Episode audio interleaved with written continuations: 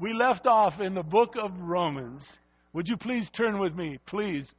You know what? We're at, we're at a place now where Paul is starting to raise the bar. This is a very, very logical study we've been doing through this great book. We've seen in the first 8, 9, 10, 11, 12 chapters, we've seen what it means to come to Christ by faith and faith alone. And Paul has been preaching that almost to a point where you say, okay, Paul, I got it. But he keeps on telling us how that salvation comes by faith and faith alone. It does not come by anything you or I can do to appease God. What we do to appease God is trust in His Son for the forgiveness of our sin. And Paul has beat that to a, to a point of, we get it, Paul. And then all of a sudden, maybe even abruptly, Paul stops and he says, Now I urge you, when we started in chapter 12, I urge you, he says, by the mercies of God, to present your body a living and holy sacrifice, which is acceptable to God.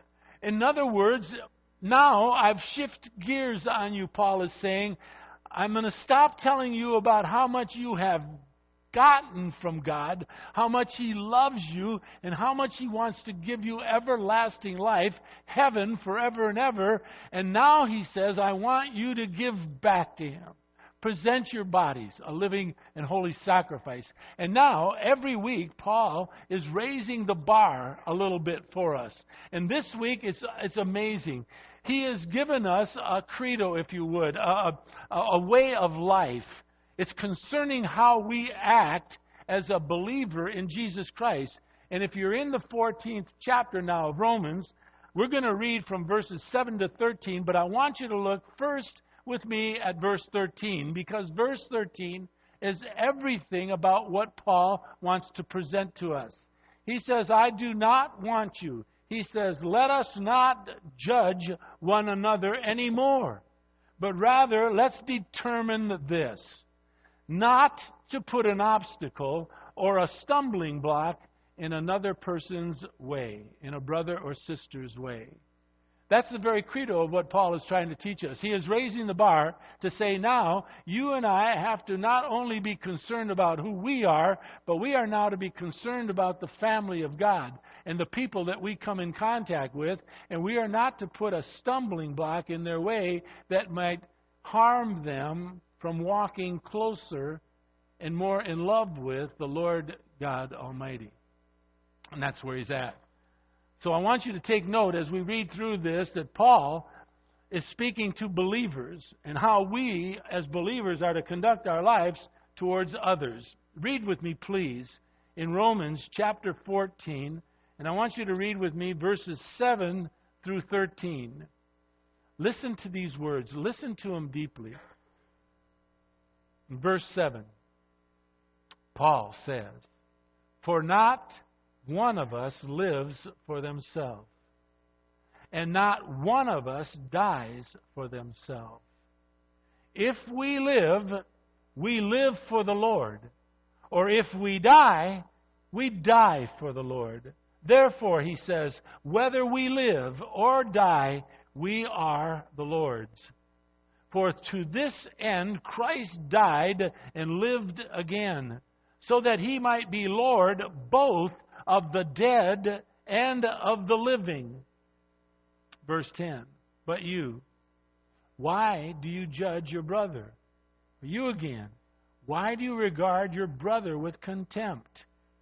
For we shall all stand before the judgment seat of God. As it is written, As I live, says the Lord, every knee shall bow to me, and every tongue shall give praise to God.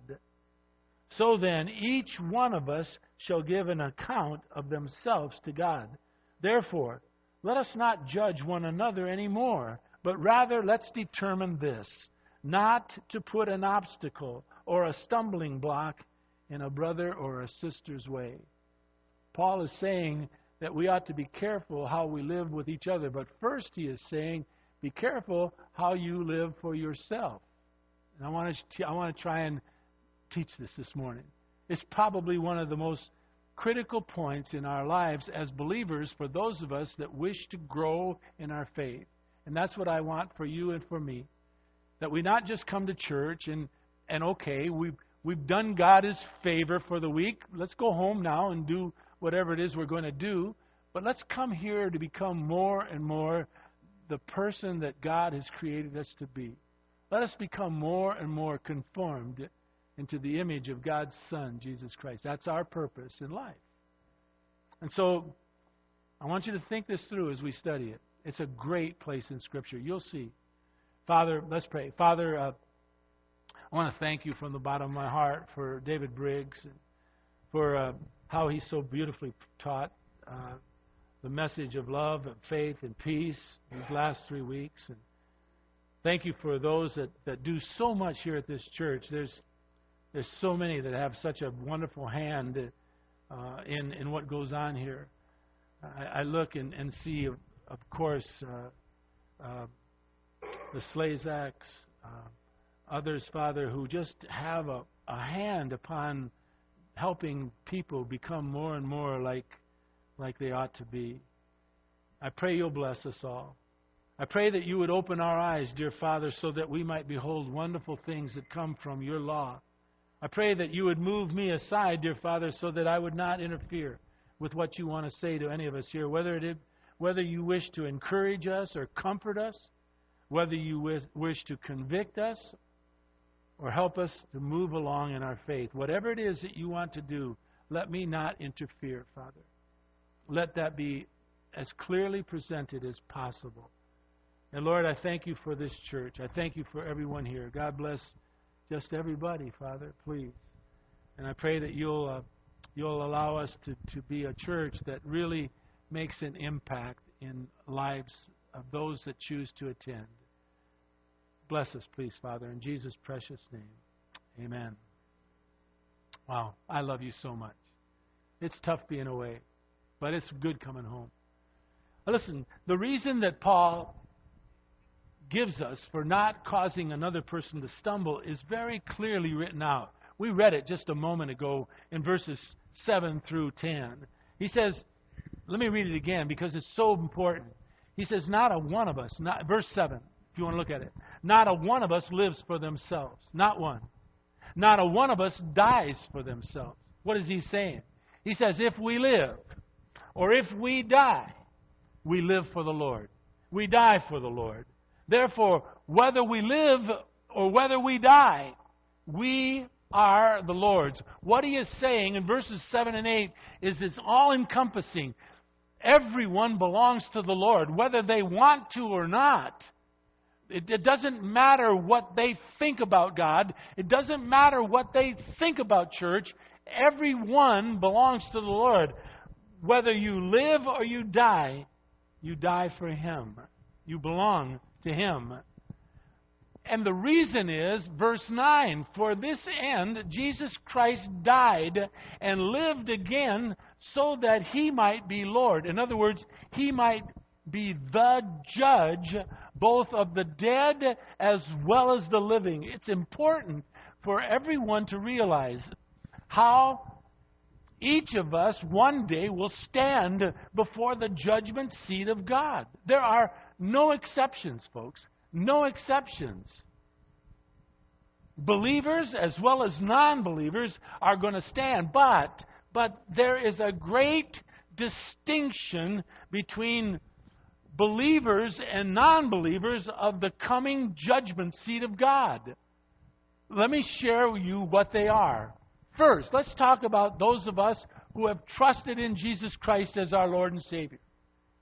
For the believer, we shall stand before what is called the Bema seat of God. The Bema, B E M A, Bema seat of God.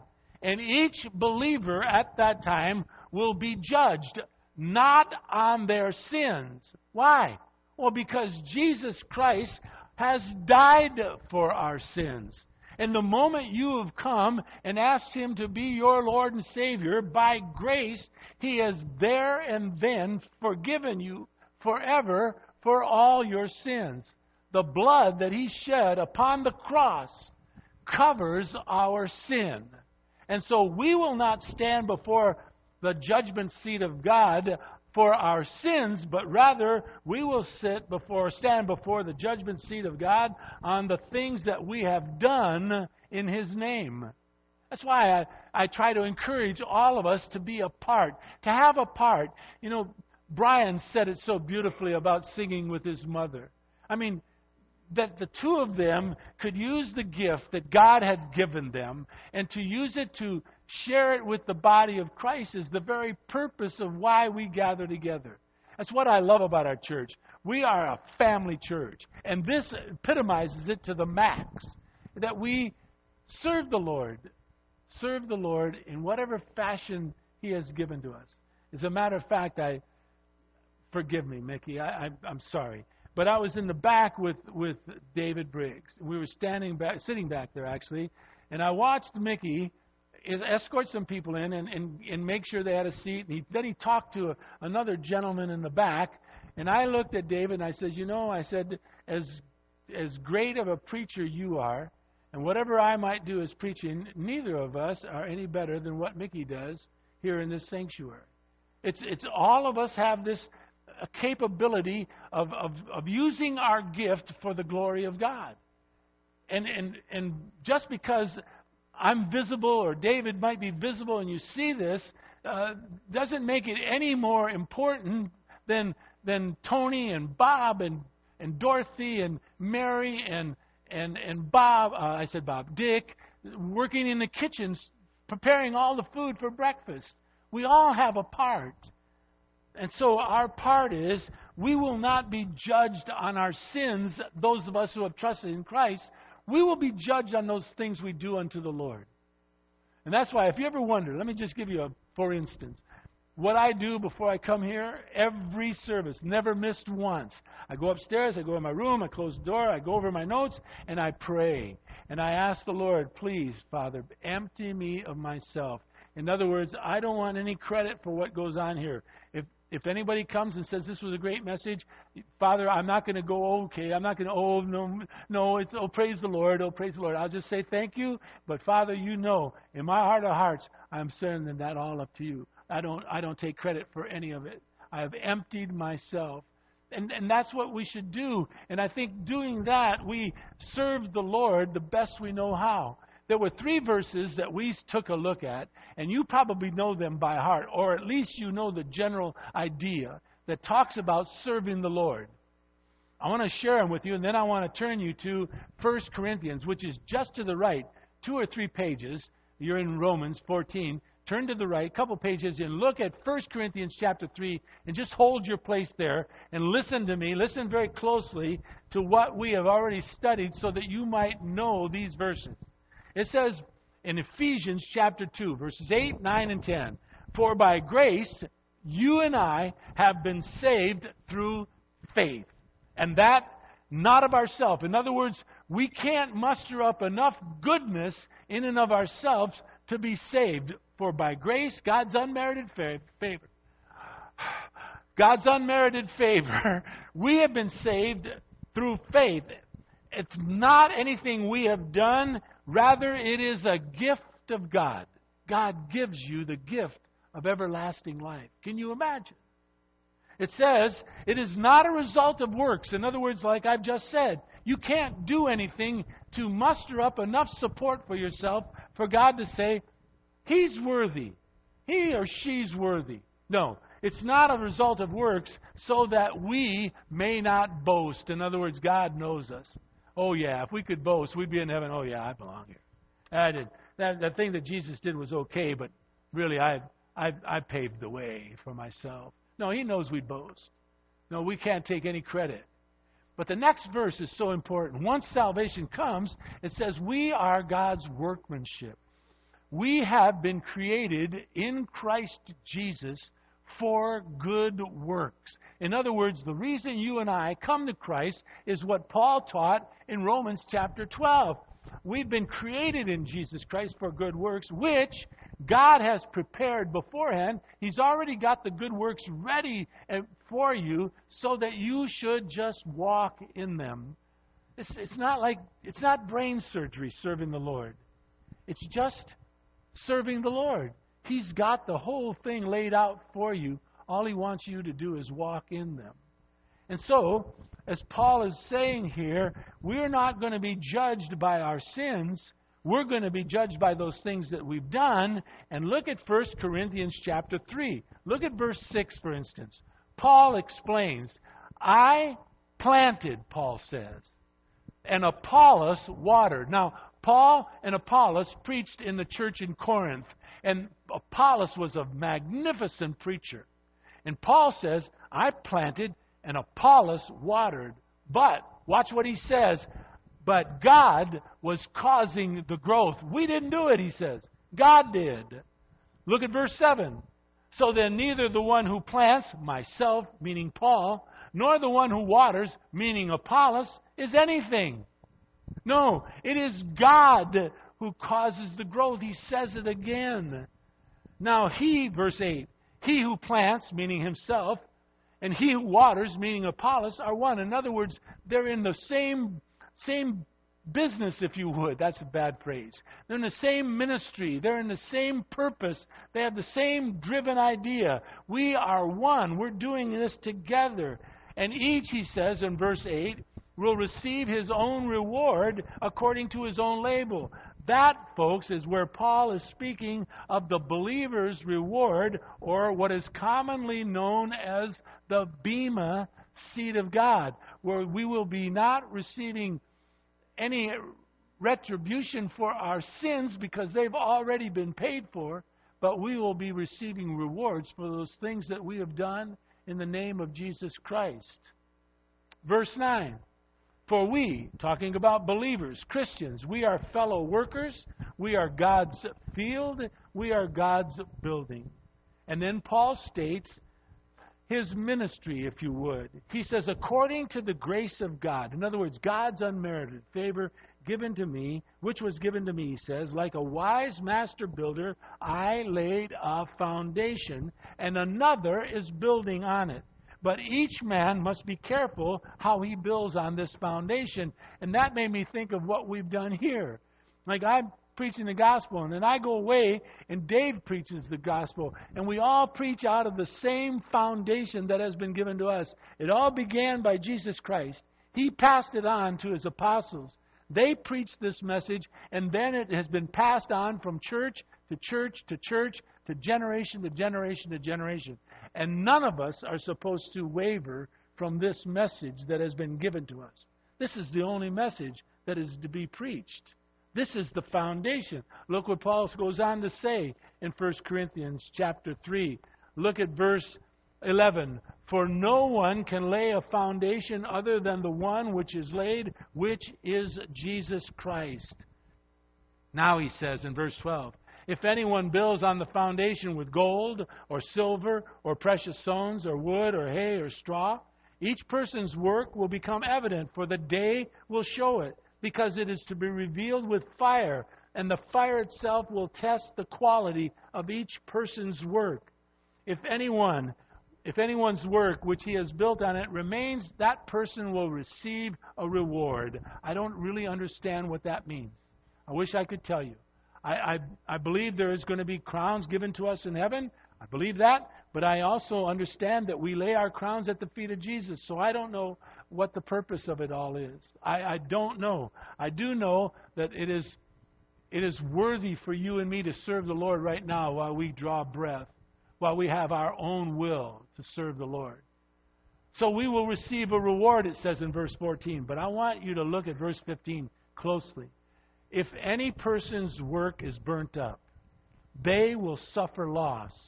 Yet, note carefully, but they themselves will be saved, yet as so through fire. I'm not sure what that means, so as through fire, but I know what it means that you will be saved. In other words, you and I cannot lose our salvation. And even if our works is worthless and gets burnt up, we will be saved but as though through fire. I don't want to find out what that means. I don't know what it means, so as through fire, and I don't want you to learn either. I just want you to know that you're secure in who you are in Christ Jesus. You will be saved. Why? Well, verse 16 says, Do you not know that you are a temple of God? That the Spirit of God dwells in you? If anyone destroys the temple of God, God will destroy them. For the temple of God is holy, and that is what you are. Folks, you and I are holy individuals because God is holy. Those of us who have trusted in Jesus Christ as our Lord and Savior have received the righteousness of God in us, which makes us holy. Not because of who we are, but because of Christ who lives in us. Okay, that's the Bema seat. That's the judgment of the believer. What about the judgment of the non believer? What about those who refuse to for, for, refuse the forgiveness of Jesus Christ? Decide not to come to Him by faith. Jesus tells them that they will have to go through what is called the great white throne judgment seat of God. It is called, that event is called the second death or the lake of fire. I want you to look at it.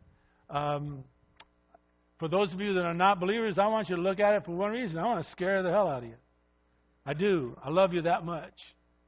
And for those of us who know the Lord, I want you to see how much, how much, why it is important for us to do the things of God, to build the, the family of God, so that we can make an impact for the name of Jesus Christ to those who choose to come and visit us. It's like that dear grandmother said to me at that wedding, I want to give you a kiss. Because she said that, but I gave the people that were there that didn't go to church a chance to take a good, hard look at how much Jesus Christ loves them. In Revelation chapter 20, are you there? Did I ask you to turn there? I've forgotten. Did I? Revelation is the last book in the Bible. The 20th chapter is right near the very end. There's 22 chapters, so Look at Revelation chapter 20. John writes in Revelation chapter 20, verse 11, he says, I saw a great white throne, and him who sat upon it, from whose presence earth and heaven fled away. I mean, you talk about the majesty of our Lord. Heaven and earth actually fled away from them, and there was no place found for them. This, folks, right here, is the great white throne judgment seat of God. And this judgment seat is for non believers only. I'll show you why. John writes in verse 12, And I saw the dead, the great and the small. You know, those people who are important in this life in which we live and some who are not so important. John says, I saw them all. They were all there together, the great as well as the small, standing before the throne. And books, note, books are plural. They were opened, and another book, book is singular, was opened, which is the book of life. That is the believer's book of life. I'm going to share with you about that in a book, that book in a moment. But you and I want to have our name written in that book. Look, it says, and the dead, still in verse 12, right, in the middle of it, and the dead were judged from the things which were written in the books, plural, not the book of life, according to their deeds, the things that they have done. The sea, verse 13, gave up the dead which were in it death and Hades gave up the dead which were in them, and they were judged. Folks, this is the great white throne judgment seat of God. It is a terrible and awesome place. Every one of them were judged according to their deeds. Look, verse 14. Then death and Hades were thrown into the lake of fire. This is the second death, the lake of fire. Watch this now, verse 15. And if anyone's name was not found written in the book of life, that person was thrown into the lake of fire. That is called hell, the second death. That terrible and permanent place. Now, let's stop for just a moment. Let me not let you walk out of here with wondering, is my name written in the Lamb's book of life? And if if it isn't, how do I get it in there? Your name is immediately inscribed into the Lamb's book of life the moment you, by faith, ask Jesus Christ to forgive you your sin. And for by faith, ask Him to come into your heart and make you the type of person He has created you to be, anyways. We are taught in Scripture the moment you do that, your name is there in, in unerasable ink put into the, the book of life. And your name is there forever. And you'll never have to worry about it.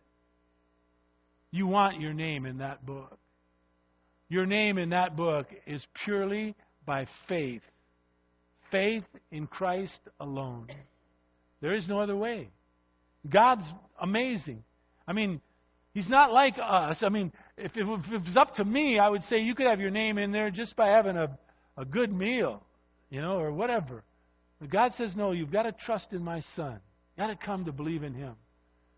And so, those people who choose not to come to Christ by, by faith go through what is called the second death. That's a terrible and very permanent place. Now, I know this for certain. I, I believe I know this for certain. If you have not yet come to Christ and you're here, I don't, I don't think for a second that you're going to hold this, what I've just said this moment or two now uh, against me. I don't. I believe that you really can see why it is so important for believers to try to lead you into this wonderful, amazing life with Jesus Christ. We're not being selfish by doing that.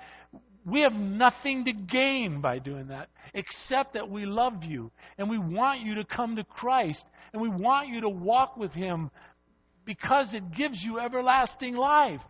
The, the other side is so terrible. We're compelled to try to lead you to Christ. And so if you have a family member that just beats you to death with it, give them a break. They're trying to save your soul. Same thing for a preacher who comes to you and has enough courage, enough guts to say there is a hell, and you want to avoid it at all costs. We want to help you avoid that. We want you to grow in your faith. We want you to become the person that God has created you to be.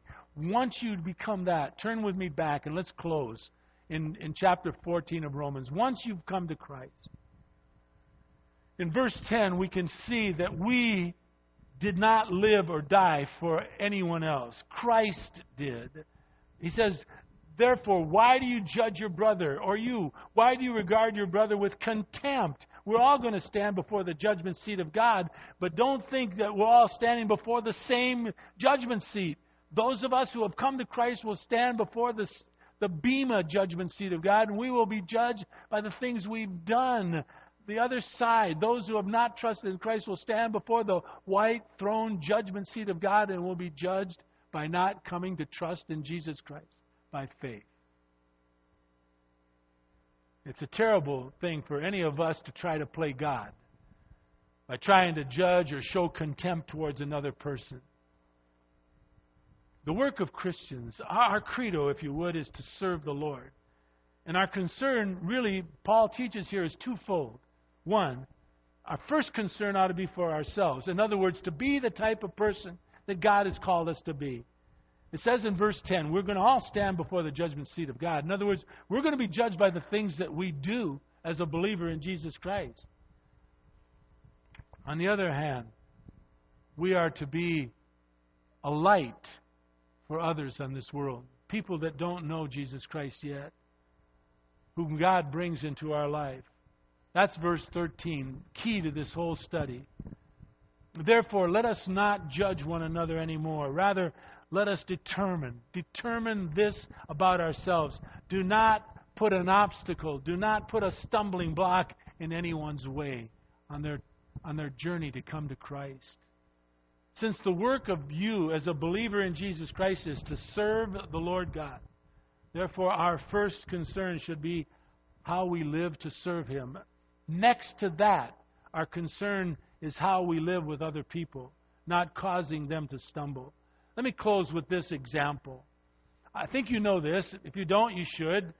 In the New Testament, it does not forbid the drinking of alcoholic beverages. I know some people say, "Oh, you can't, you shouldn't drink." Well, that's not That's not what the Bible teaches.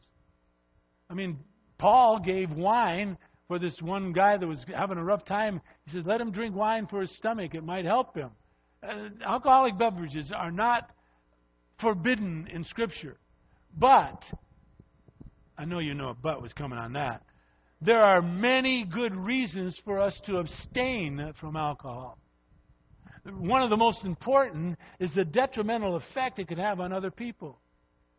For instance, if someone is a former alcoholic and we, by drinking, tempt them to start on that terrible road of dependence and addiction again, shame on us if we do that.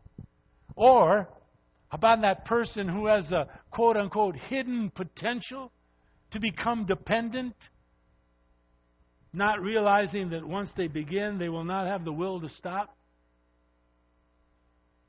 About 20 years ago, I was invited by the Dodgers themselves, uh, actually the front office this time, uh, to come uh, to Vero Beach, Florida, because they had just purchased a ball player that just got out of uh, drug rehab. He was uh, addicted completely and fully on cocaine. And they asked me to come to spring training and babysit, basically. Just kind of meet with this person, try to, to draw them into this into this other path, to walk a straight and narrow path, so to speak. So I went to spring training. I was in Vero Beach the whole time and got really good friends with this guy. I asked him one day, I said, How did it all begin? What, what started you on the road to cocaine? That's what he was addicted to. He said, Well, I went to a party. He said, My buddies were there and they were doing some cocaine, and, and one of them looked at me and said, you're going to have the best time. Have a taste, man. Just have a little bit. It won't hurt you, and you'll have the time of your life. And the guy convinced him to have one, and he says he loved it so much that he couldn't stop. And it took him on that spiral downward. You never know that our drinking or our doing something and and even in moderation, could easily place a stumbling block in a brother or a sister's walk, cause them to fall into an addiction.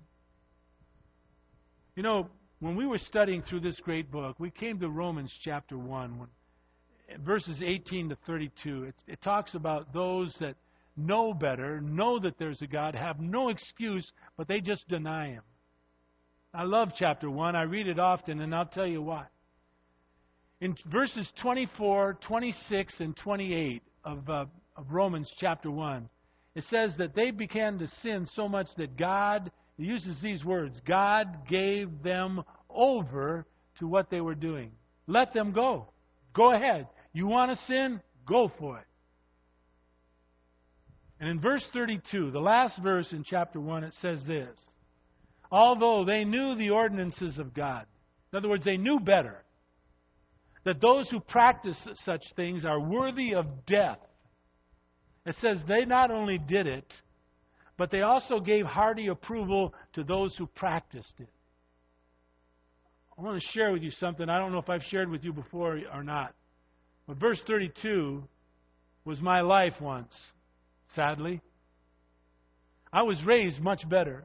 I was raised by a very moral dad and a very moral mom, and they taught me a lot about integrity and character. My mom and dad, good people. I, I guess most people think that about their parents, anyways. But my mom and dad were exceptional to me. But when I got away playing baseball professionally, I started going a different direction. When I was playing baseball in Hawaii, I started to live it up a little bit, more than a little bit.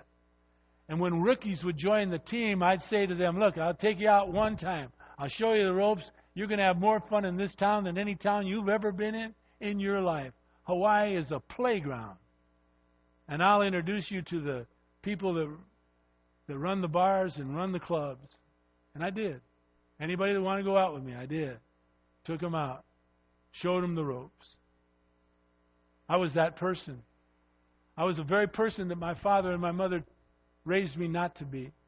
Even though I knew the ordinances of God, even though that I knew that those that practiced such things were worthy of death, I not only did it, but I gave hearty approval to those who came along with me to practice it. God says you can change. I have. Now, I was never an addict by the grace of God, and I never drank by the grace of God, but I, but I did enjoy a good time. I always, always got a, I got a little bit too serious here. I want to lighten up a little bit. I always get a kick out of the preachers that say, "Sin is terrible. Sin is is is terrible. It is a terrible, terrible thing, and it's never any fun." And I always yell back at the radio, "Oh, you should have been with me in Hawaii, dude. It was a lot of fun, a lot of fun." No, you can change your life though. What Paul is trying to teach us is to abstain from anything that might cause another to stumble. Paul was careful with every soul that he came in contact with. So much so that he, back in, in Romans chapter 14, the last part of verse 13, he said he was determined. And this I want to I want to pass along to you. I want to pass along to me. That we would become determined not to put an obstacle, not to place a stumbling block in anyone's way, but rather that we would build them up in their faith. That's the principle that Paul is leaving you and me with this morning. I love this place in Scripture because it challenges us to be a better believer in Jesus Christ, someone who wants to help others on this path called Christianity. Well, I, am going to tell you before I pray, I love you more than life itself. I want to tell you this before I pray. I am so thankful to be home with you looking into your faces is, I just, I, this is, you guys I love so much. Father, thank you for this morning. Thank you for the people here in this room. And some people here, Father, I, I don't recognize their faces. Thank you that they're here. I pray that you'll bless them. Bless us all. And Father, I thank you for this place, this church that we can come to, that we have a place, a home now, a place that we can establish for ourselves, a place that we can feed people in between the services, a place that that we can bring people and feed them the Word of God as well. Thank you, Lord, for this privilege. In Jesus' precious name, I say thank you, Father. Amen.